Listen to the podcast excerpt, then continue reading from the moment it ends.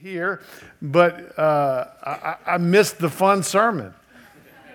Obviously, how, uh, as Monty talked about, spoke on the great sex in a godly marriage. Now, folks, when it comes to our culture bombarding us with the lies and values and systems of this world, they're not, they're not two bigger areas than contentment, regardless of your circumstances, and godly sex in marriage. They go against that grain. And so today, Paul continues with this particular area of singleness, which honestly needs a recalibrating, if you would, not only from the world's perspective, but from the church's perspective. We have not done a great job with singles.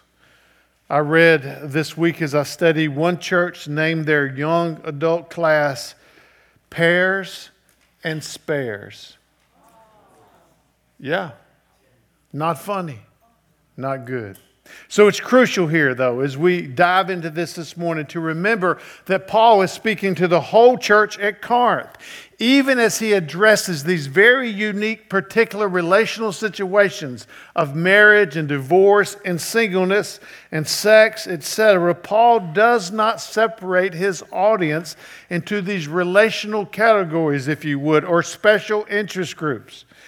And he does it because all these kind of relationships are happening in the church. And he does it because the church is a family. And what affects one in the family affects all in the family. That's Paul's point as this letter is written, which causes us, I think, when we think like that, to be much more aware of each other in each other's relational situations so that we can encourage, so that we can love well, so we can exhort well to give strength to live for the glory of God no matter what relational situation we find ourselves in. So I want to say to you this morning, even though it's singleness for the glory of God, most of us are married this morning, but I want to remind us that 99.99% of us will be single one day again. Let that sink in a minute.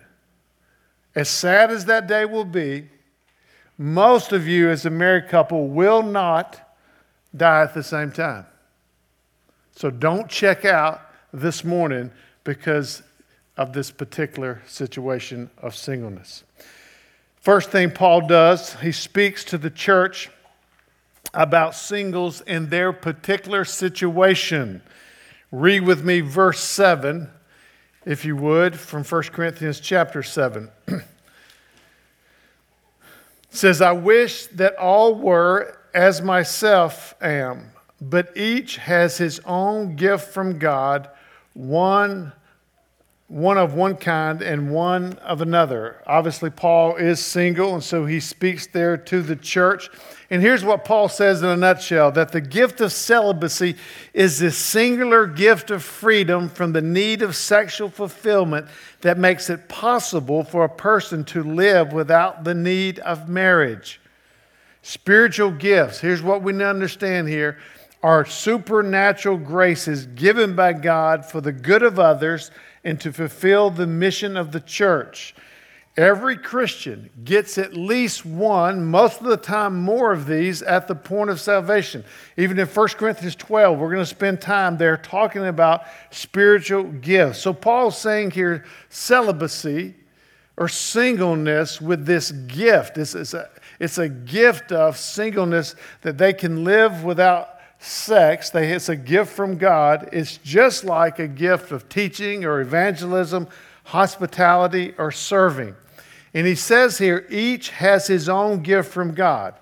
One of one kind, which would be singleness, and one of another kind, which would be marriage. So Paul says here, celibacy, it's not for everyone. It's the, for those who have been gifted with that particular gift and many obviously have been called to marriage.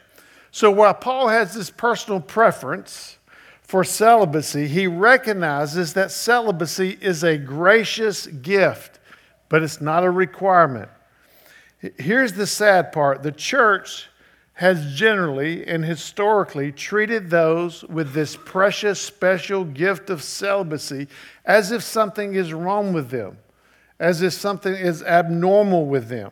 So we need to remind ourselves, though, that the most fully human, godly, and wise human that ever walked the earth had the gift of celibacy. Who was that? When in doubt, say Jesus, God, or the Bible, right? Second situation Paul addresses is singleness because of death or other circumstances. Read with me, if you would, verse 8. To the unmarried and the widows, I say that it is good for them to remain single, as I am. But if they cannot exercise self control, they should marry. For it is better to marry than to burn with passion. So Paul speaks here singleness, this particular situation of a single person who is single by death or other circumstances. Now, he uses this phrase when he starts off. He says, To the unmarried and to the widows. The widows, we know, are a female who has lost their male spouse. The problem here is we have a challenging interpretive situation with the word unmarried when he says to the unmarried. The question is Is Paul speaking in a general sense to all the unmarried people? And then, by the use of widow, he names one specific group within that larger group for special mention. Meaning, is he speaking, speaking generally to all married people? And then he adds on widows because widows are a special category. That's one way to look at this. Generally, all unmarried, then we add widow, widow as a special uh, uh, mention. The second way to look at it is that the word unmarried refers to a specific group of unmarried people, and it's actually translated widowers. And a widower is a male who's lost his spouse through death. So, what's Paul doing here? The next question that goes in my mind as I think about interpreting these difficult passages is why didn't Paul just use the word for widower? Why didn't he just use the Greek word? To the widower and the what? Widow. Right? Why didn't he just use that? The reason is there wasn't a word at that time in the Greek language for the word widower. There wasn't. And then, secondly, 12 times in this passage, Paul speaks about husbands and wives in, in what we would use the word in mutuality, meaning husband and wife, each man, each woman. He does that 12 times in the passage. And so the argument here, it would naturally see to fit that pattern here as well. To say widow, widower, and widow. And then lastly, in verse 11 and 34, it is used to describe the demarried, not those who've been not those who've never been married, but those who've been married and are no longer married. So, regardless here, which way you want to go, it's a particular situation that Paul's addressing. He's speaking to those who are single by death, maybe by divorce or abandonment. And he says they don't have the gift of celibacy. And in their singleness, Paul says this is crucial for us. There is a goodness even apart from the gift of celibacy. There's a goodness in singleness. They are to remain single, he says, without, if they can remain single, so not being overwhelmed by sexual need. And then in verse 9, Paul makes an exception to this, and he tells them that there are some who are single who should get married. Now, who are those? Verse 9 literally says this. If they, let me read verse 9 first from the text before I read it literally. It says, But if they cannot exercise self control, they should marry. For it is better to marry than to burn with passion. Literally, Paul is saying here if they do not practice or are not practicing self control in the sexual area, they should marry. The person he's speaking to does not have the gift of celibacy. They're single and they're not just having desires, they are actually living out those desires. They are living in sexual sin. They are going after prostitutes. They are having sex outside of God's design of one man, one woman for a lifetime. And Paul is saying to them, this is an issue. The issue isn't sexual desire or sexual drive, it is the sinful practice of sex outside of God's covenant design for marriage. Now, here's what Paul's not doing. He is not offering up marriage as a remedy for those who are living in sexual sin. That would be ludicrous. That's like someone who is living in sexual sin. They said, I can't control myself. I'm having sex all the time with all kind of folks. And me saying to them, well, the best thing you can do is go get married. Like that, that's what Paul's doing here. Because we know he wouldn't do that. We, we know just humanly, instinctively, that the best way you can calibrate or see the future for what a man and woman has done is look back and see what they have done. And so, if that's where they're living, it's a guarantee nearly that's where they're going to continue to live. But what Paul is doing here is he is saying marriage is to be understood as the proper place for sexual intimacy. That's where sex belongs.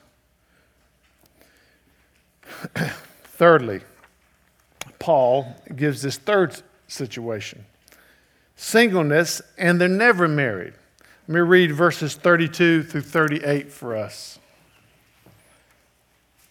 He says, I want you to be free from anxieties. The unmarried man is anxious about the things of the Lord and how to please the Lord. But the married man is anxious about worldly things, how to please his wife, and his interests are divided. And the unmarried or betrothed or engaged woman is anxious about the things of the Lord, how to be holy in the body and spirit. But the married woman is anxious about the worldly things, how to please her husband. I say this for your own benefit, not to lay any restraint upon you, but to promote good order and to secure your undivided devotion to the Lord. Verse 36. If anyone thinks that he is not behaving properly toward his betrothed or engaged or fiance, if his passions are strong and it has to be, let him do as he wishes, let him marry. It is no sin. But whoever is firmly established in his heart, being under no necessity, but having his desire under control, and has determined in his heart to keep her as his betrothed, he will do well. So when he who marries his betrothed does well, and he who refrains from marriage will do even better. So the key word for this passage or this situation is the word betrothed or engaged, or the one who's never been married, but may be considering marriage or has prospects for marriage. And here again, they would not have the gift of celibacy. So here's Paul's advice in a nutshell to singles, if you would. Staying unmarried is desirable but not demanded. He says so because he says singles have two primary advantages over those who are married. One, they can focus on how to please the Lord without distraction. And those of us who are married go, what? Amen. Two, they are spared from the troubles of married life because married life is more complicated. And again, those of us who are married would say, What? Amen. And then you add children to that, and you have not complicated, you have chaos, right? Paul says singleness is preferable. We're going to talk about that in a minute. Why? Marriage is not sinful, though, or inferior. Both are permissible. So, he also speaks in that passage 32 through 38 of the purpose of why he said what he said. He says, Listen here, it's for your own good, not to restrict you, or literally, the Greek says, to not to put a noose around your neck, but to free them for whatever is appropriate for them, whether it's married or unmarried. The main point is whether married or single, live your life in the present as one who has been determined for eternity. Paul's call here in chapter 7 is one of eternity, one of the next world. Paul is saying here very clearly live in this world as if you're going to spend eternity away from this world with Christ in God. That's his whole deal. And in doing so, he says this frees the single or the married person from the grip of this world and its values to live in the world, but not controlled by its values and systems. That's Paul's point. So there's a three situations. Paul addresses, and obviously there's some crossbreeding there with singleness, but he covers in those three situations sort of all the categories of situations that a single person can find themselves in. Now, in light of that teaching, here's what I want to do this morning. I want to imagine if you and I could sit down with the Apostle Paul as a single person and a married person and, and, and, and just sit down with him and get wise biblical counsel straight from the heart of the Apostle Paul, what would he tell you about singleness? From this passage, primarily, but also from all of Scripture, this, this one-on-one session, or uh, maybe put it this way, what would I tell you if you came to my office? I hope I would tell you the same thing Paul would tell you as I counseled you with wisdom and godliness about singleness. And the first thing I think Paul would say is singleness is good. And it is a time to commit your life to the supremacy of God in Christ. Singleness is good. We've seen that in this passage. And in this situation, this season of singleness, it is a time, Paul, I think, would say, to deeply reflect upon and pursue God, to mature in Christ, to cultivate a walk with God that glorifies God, to actually start as a single building that in your life now. And there are many of us in this room who were single and we wasted our singleness. And God climbed that mountain and He grabbed us later in life, but we look back and we did not do this, and we would affirm this. Your future or potential spouse, if you're single this morning, whether you're 14, 15, 18, 20, 25, 30, 40, your potential spouse, will look at you. The question is, what will they see? In verses 32 through 35, Paul says there is a freedom for mission and ministry that the married person does not have. Never in your life, single person, never in your life will you have more time and more freedom to invest in the kingdom of God and supremacy of Christ and all things than you have right now. Now, you don't believe me. I know my 22 year old son does not believe me. He's so busy. But we who are married, we know better.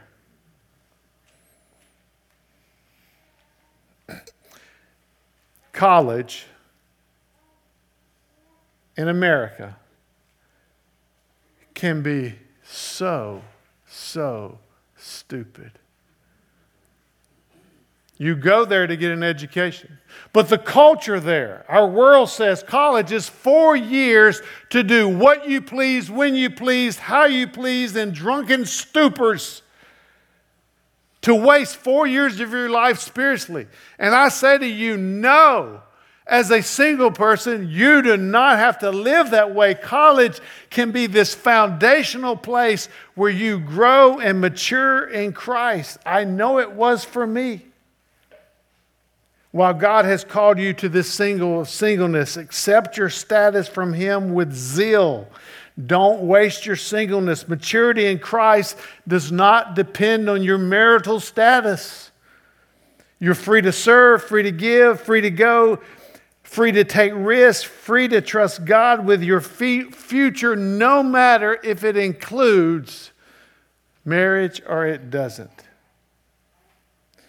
It is an opportunity as a single person to come to this place that all of us at some point have to come to, where we give up control. And we, as Jesus in the Garden of Gethsemane says, Your will, not mine. Lord, my life is your life. Do with it as you please. If that means marriage is in my future, I will accept that from the person you bring to me. If not, I will walk with you and I will trust you. College or singleness or this, this single season life is a, is, a, is a time to set those stakes in the ground. My life is not my life. Westminster Catechism says the chief end of man is to glorify God and enjoy Him forever. As a single person, lean into that, sink your teeth into that, start now with that truth that what He tells us to do is good for us, aim for our joy. Learn the reality of that now as a single person. Secondly, I think the Apostle Paul based on his teaching here in chapter 7 and in other places would tell us singleness has unique challenges and temptations. Now, when I think of this, this relational status of singleness and marriage, I think about flies on a window. The ones on the outside so desperately want to get in, and the ones on the inside so desperately want to get out, right? There are unique challenges when it comes to being single, and they're also in marriage. But in singleness, uh, there's fear of the future. Will I ever have children? To live in this culture that sort of turns their nose down silently that I'm in this relational state of singleness. And one of the biggest challenges, I think, is that of loneliness. However, I want to put a caveat here. If you've ever been married, you've been lonely in the midst of being married. Have you not? Yeah. Genesis 2:18 says it's not good for a man to be alone. Obviously, that is a statement that is before the fall, before sin entered in Genesis 3. But I think perhaps if there had been no fall, there would be no singleness. And no fall, there certainly would be no great commission to fulfill.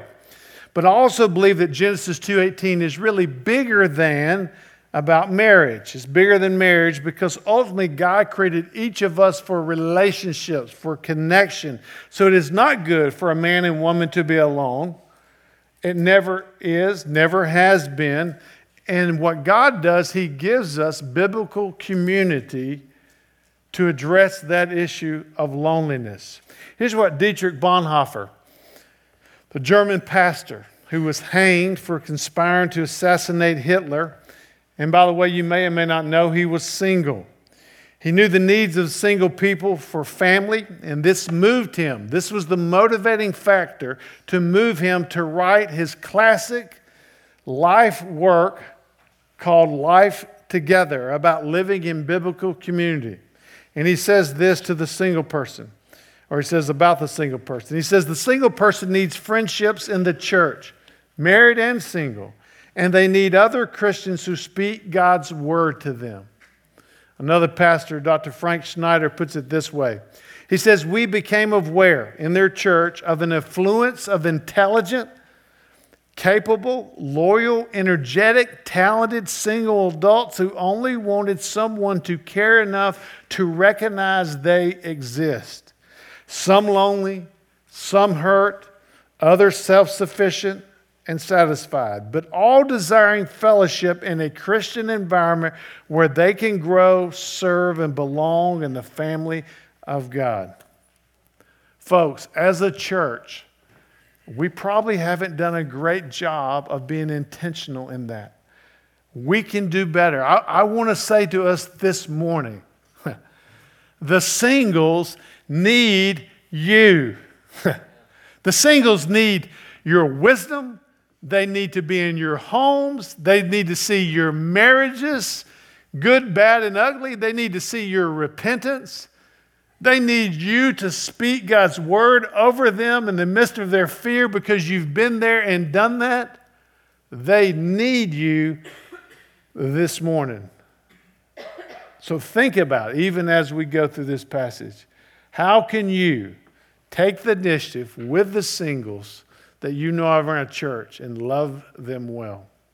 Thirdly, I think Paul would tell us singleness is not of great importance compared to the reality of God's kingdom.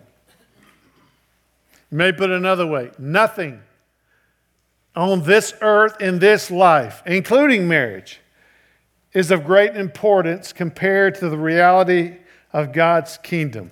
Here's what Paul does. This is not in our text this morning, but it's in the context. In verses 29 through 31, Paul reminds them this present form of this world that you and I know now and today is passing away, will pass away. In verse 29, Paul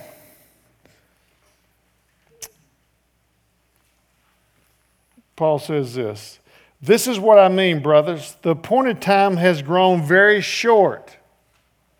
From now on, let those who have wives live as though they had none, and those who mourn as though they were not mourning, and those who rejoice as though they were not rejoicing, and those who buy as though they had no goods, and those who deal with the world as though they had no dealings with it. For the present form of this world is passing away. Paul is saying, in a sense, that nothing you do, rejoicing, mourning, buying, selling, married, single, nothing you do compares with living for eternity or the kingdom of God. Neither marriage or singleness is the end goal. Living for and preparing for the eternal kingdom is the end goal. In Mark 12 25, Jesus said, When the dead rise, they will neither marry nor be given in marriage. Now, marriage folks, you don't like to hear this. I don't particularly like it, but here's the reality of it marriage will not exist in heaven. The greatest thing in heaven with Jesus in eternity will not be you getting to see your mate again. I promise you. It would be like, yo, what's up? And there would be this focus on Christ that is so overwhelming, so mind blowing, so incomprehensible that in comparing to you getting to see your mate again, it won't matter. Marriage is temp- temporary, and so is singleness. Both will eventually give way to a far greater reality that the inadequacies in both make us long for. This has a profound, I think, word for those who are single in this life. There will be no disadvantage to those who are single in eternity.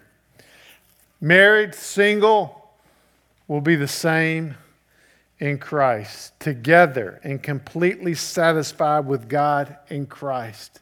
Singleness will fade and you will not be disappointed. Until then, your singleness should be aimed at that eternal reality. So we have to ask ourselves whether married or single, what is more precious to you? The kingdom of God or your marital status? I'm reminded of a legend this morning as I think about singleness in the kingdom of God. Her name is Jane Armstrong. She is the aunt of Wayne Armstrong. And when I was a new staff member with Campus Crusade, I heard these rumblings about Jane Armstrong. She's 65 now. She's been on staff with Campus Crusade for Christ for 43 years as a single.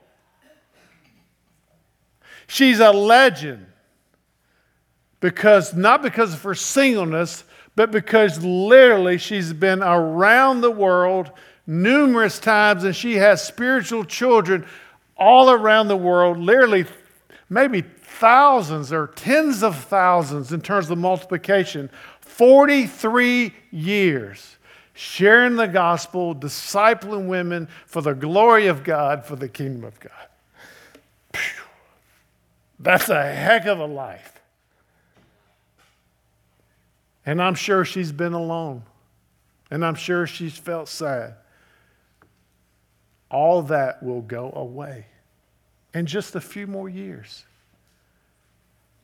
Lastly, singleness is a time to commit to sexual purity. Monty spoke clearly last week about the godly boundaries for sex as a follower of Christ. But you're, if you're single in this world, the world tells you that this is the time to sow your oats, to do what you feel. That what you do now will have no bearing on your future whatsoever. Paul says, don't take your cue from the world. And there's many of us in this room, I know I personally, I speak for myself, that some of my greatest regrets are when I was young, before I came to Christ at 19, some of the things that I took place in in this area sexually. Paul wrote some other words in 1 Thessalonians 4 3 through 8. For this is the will of God, your sanctification, that you abstain from sexual immorality, that each of you know how to control his own body in holiness and honor, not in the passion of lust like the Gentiles who do not know God, that no one transgress and wrong his brother in this matter or sister in this matter, because the Lord is an avenger in all these things, as we told you beforehand and solemnly warn you. For God has not called us to impurity but holiness.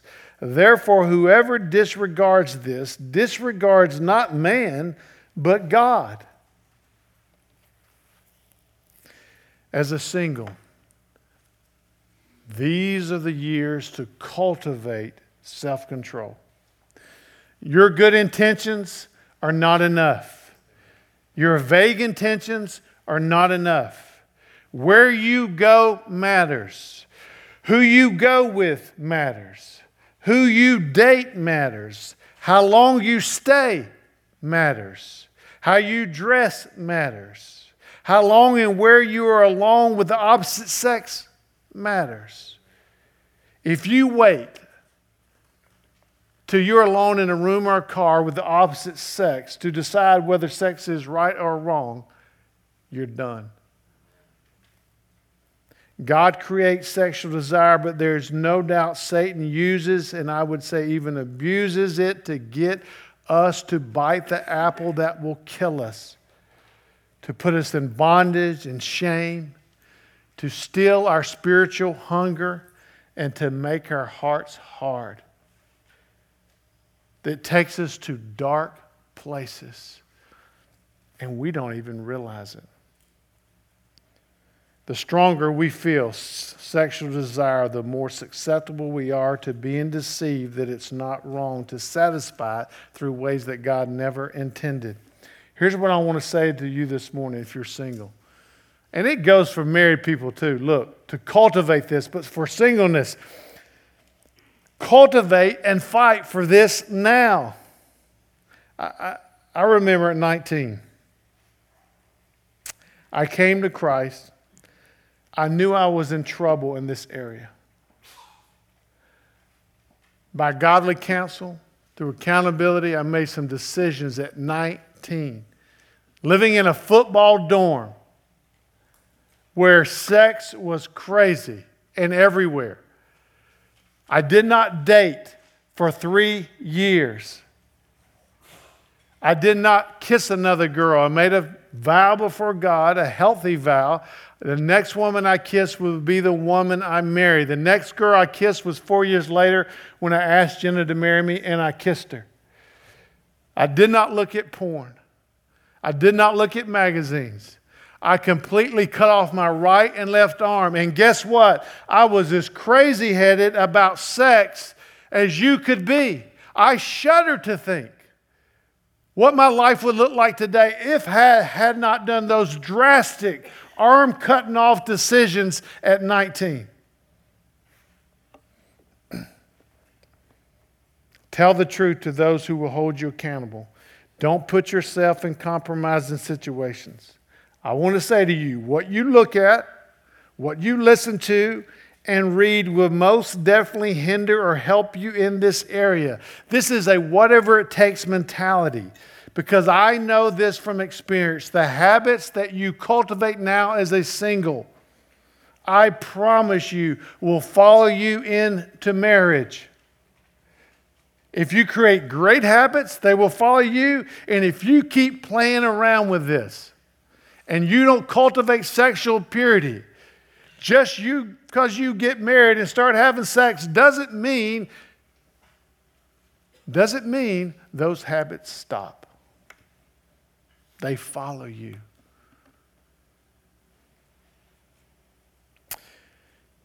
So this morning, Paul addresses this whole area of singleness. And I think he would say to us this morning if you're single, how am I living? Here's the question How am I living in my singleness? If you're single because of divorce or death or abandonment, ask God to speak to you this morning about how you're living in this different now relational status since it's changed.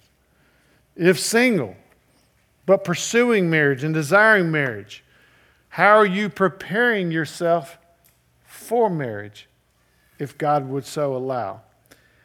And then, lastly, if you're married, how are you intentionally initiating to love on and take care of and encourage those in our body who find themselves single no matter what the age? Take a minute this morning to ask and answer of those questions of a so what.